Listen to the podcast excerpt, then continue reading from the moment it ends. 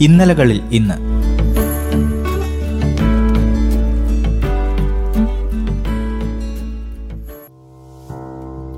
ഇന്ന് ഏപ്രിൽ ആറ് ഇന്നലകൾ ഈ ദിവസത്തെ ഇങ്ങനെ അടയാളപ്പെടുത്തുന്നു.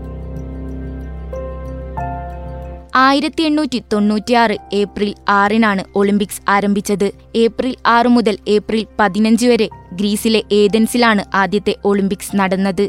പതിനാല് രാജ്യങ്ങളിൽ നിന്നുള്ള കായിക താരങ്ങൾ പങ്കെടുത്തു. അത്ലറ്റിക്സ് നീന്തൽ സൈക്കിൾ സവാരി ജിംനാസ്റ്റിക്സ് ഗുസ്തി ഫെൻസിംഗ് ഷൂട്ടിംഗ് ടെന്നീസ് തുടങ്ങി നാൽപ്പത്തിമൂന്ന് ഇനങ്ങളിൽ അത്ലറ്റുകൾ മത്സരിച്ചു. Greece France Great Britain Germany എന്നിവിടങ്ങളിൽ നിന്നാണ് ഏറ്റവും കൂടുതൽ കായിക താരങ്ങൾ പങ്കെടുത്തത്. പരേഡും വിരുന്നും നൽകിയാണ് വിദേശ കായിക താരങ്ങളെ ആതിഥേയർ സ്വീകരിച്ചത്. അറുപതിനായിരത്തിലധികം കാണികളാണ് മത്സരത്തിന്റെ ഉദ്ഘാടന ദിവസം പങ്കെടുത്തത്. ഗ്രീസിലെ രാജകുടുംബത്തിലെ അംഗങ്ങൾ ഒളിമ്പിക്സിന്റെ ഏകോപനത്തിലും നടത്തിപ്പിലും പ്രധാന പങ്കുവഹിച്ചു. കൂടാതെ ഒളിമ്പിക്സിന്റെ പത്ത് ദിവസങ്ങളിലും സ്ഥിരം കാഴ്ചക്കാരായിരുന്നു രാജകുടുംബാംഗങ്ങൾ. അമേരിക്കയുടെ ജെയിംസ് കനോലി ആദ്യത്തെ ആധുനിക ഒളിമ്പിക് ചാമ്പ്യനായി. കൂടാതെ ഹൈജമ്പിൽ രണ്ടാം സ്ഥാനവും ലോങ് ജമ്പിൽ മൂന്നാം സ്ഥാനവും നേടി. അദ്ദേഹത്തിന്റെ നേട്ടത്തിന് ഒരു വെള്ളി മെഡലും ഒലിവ് ശാഖയും ലഭിച്ചു. ഏറ്റവും കൂടുതൽ മെഡലുകൾ നേടിയത് അമേരിക്കയാണ്. അമേരിക്ക പതിനൊന്ന് മെഡലുകളും ഗ്രീസ് പത്തും ജർമ്മനി ആറ് മെഡലുകളും കരസ്ഥമാക്കി.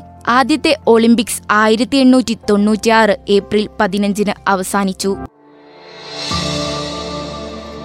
ആയിരത്തി തൊള്ളായിരത്തി എൺപത് ഏപ്രിൽ ആറിന് വാജ്പേയി ലാൽകൃഷ്ണ അദ്വാനി മുരളി മനോഹർ ജോഷി എന്നിവരുടെ നേതൃത്വത്തിൽ ബി ജെ പി രൂപീകരിക്കപ്പെട്ടു. ആയിരത്തി തൊള്ളായിരത്തി അമ്പത്തിയൊന്നിൽ ശ്യാമപ്രസാദ് മുഖർജിയുടെ നേതൃത്വത്തിൽ രൂപീകരിക്കപ്പെട്ട ജനതാ പാർട്ടിയായ ഭാരതീയ ജനസംഘത്തിന്റെ ആശയധാരകളെ പിൻപറ്റിയുണ്ടായ പാർട്ടിയാണ് ബി കോൺഗ്രസിൽ നിന്ന് വേർപിരിഞ്ഞാണ് ശ്യാമപ്രസാദ് മുഖർജി ഭാരതീയ ജനസംഘം രൂപീകരിച്ചത്. കോൺഗ്രസ് പാർട്ടിയുടെ രാഷ്ട്രീയ പ്രവർത്തനങ്ങളെ എതിർത്ത് ഹിന്ദു ദേശീയ സംഘടനയായ രാഷ്ട്രീയ സ്വയം സേവക് സംഘുമായി സഹകരിച്ചായിരുന്നു പാർട്ടിയുടെ രൂപീകരണം. ആയിരത്തി തൊള്ളായിരത്തി എഴുപത്തിയേഴിൽ അടിയന്തരാവസ്ഥയ്ക്ക് ശേഷം ബി ജെ എസ് മറ്റ് നിരവധി പാർട്ടികളുമായി സഹകരിച്ച് രൂപീകരിച്ച ജനതാ പാർട്ടിയിലുണ്ടായ അഭിപ്രായ വ്യത്യാസങ്ങളാണ് ബി ജെ പിയുടെ പിറവിയിലേക്ക് നയിച്ചത്.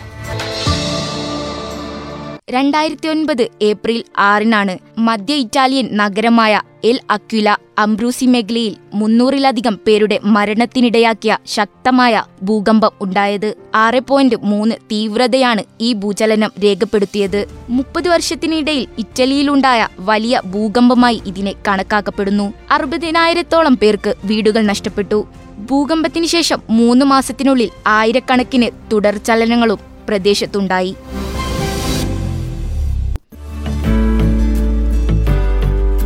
ഇന്നലകളിൽ ഇന്ന്.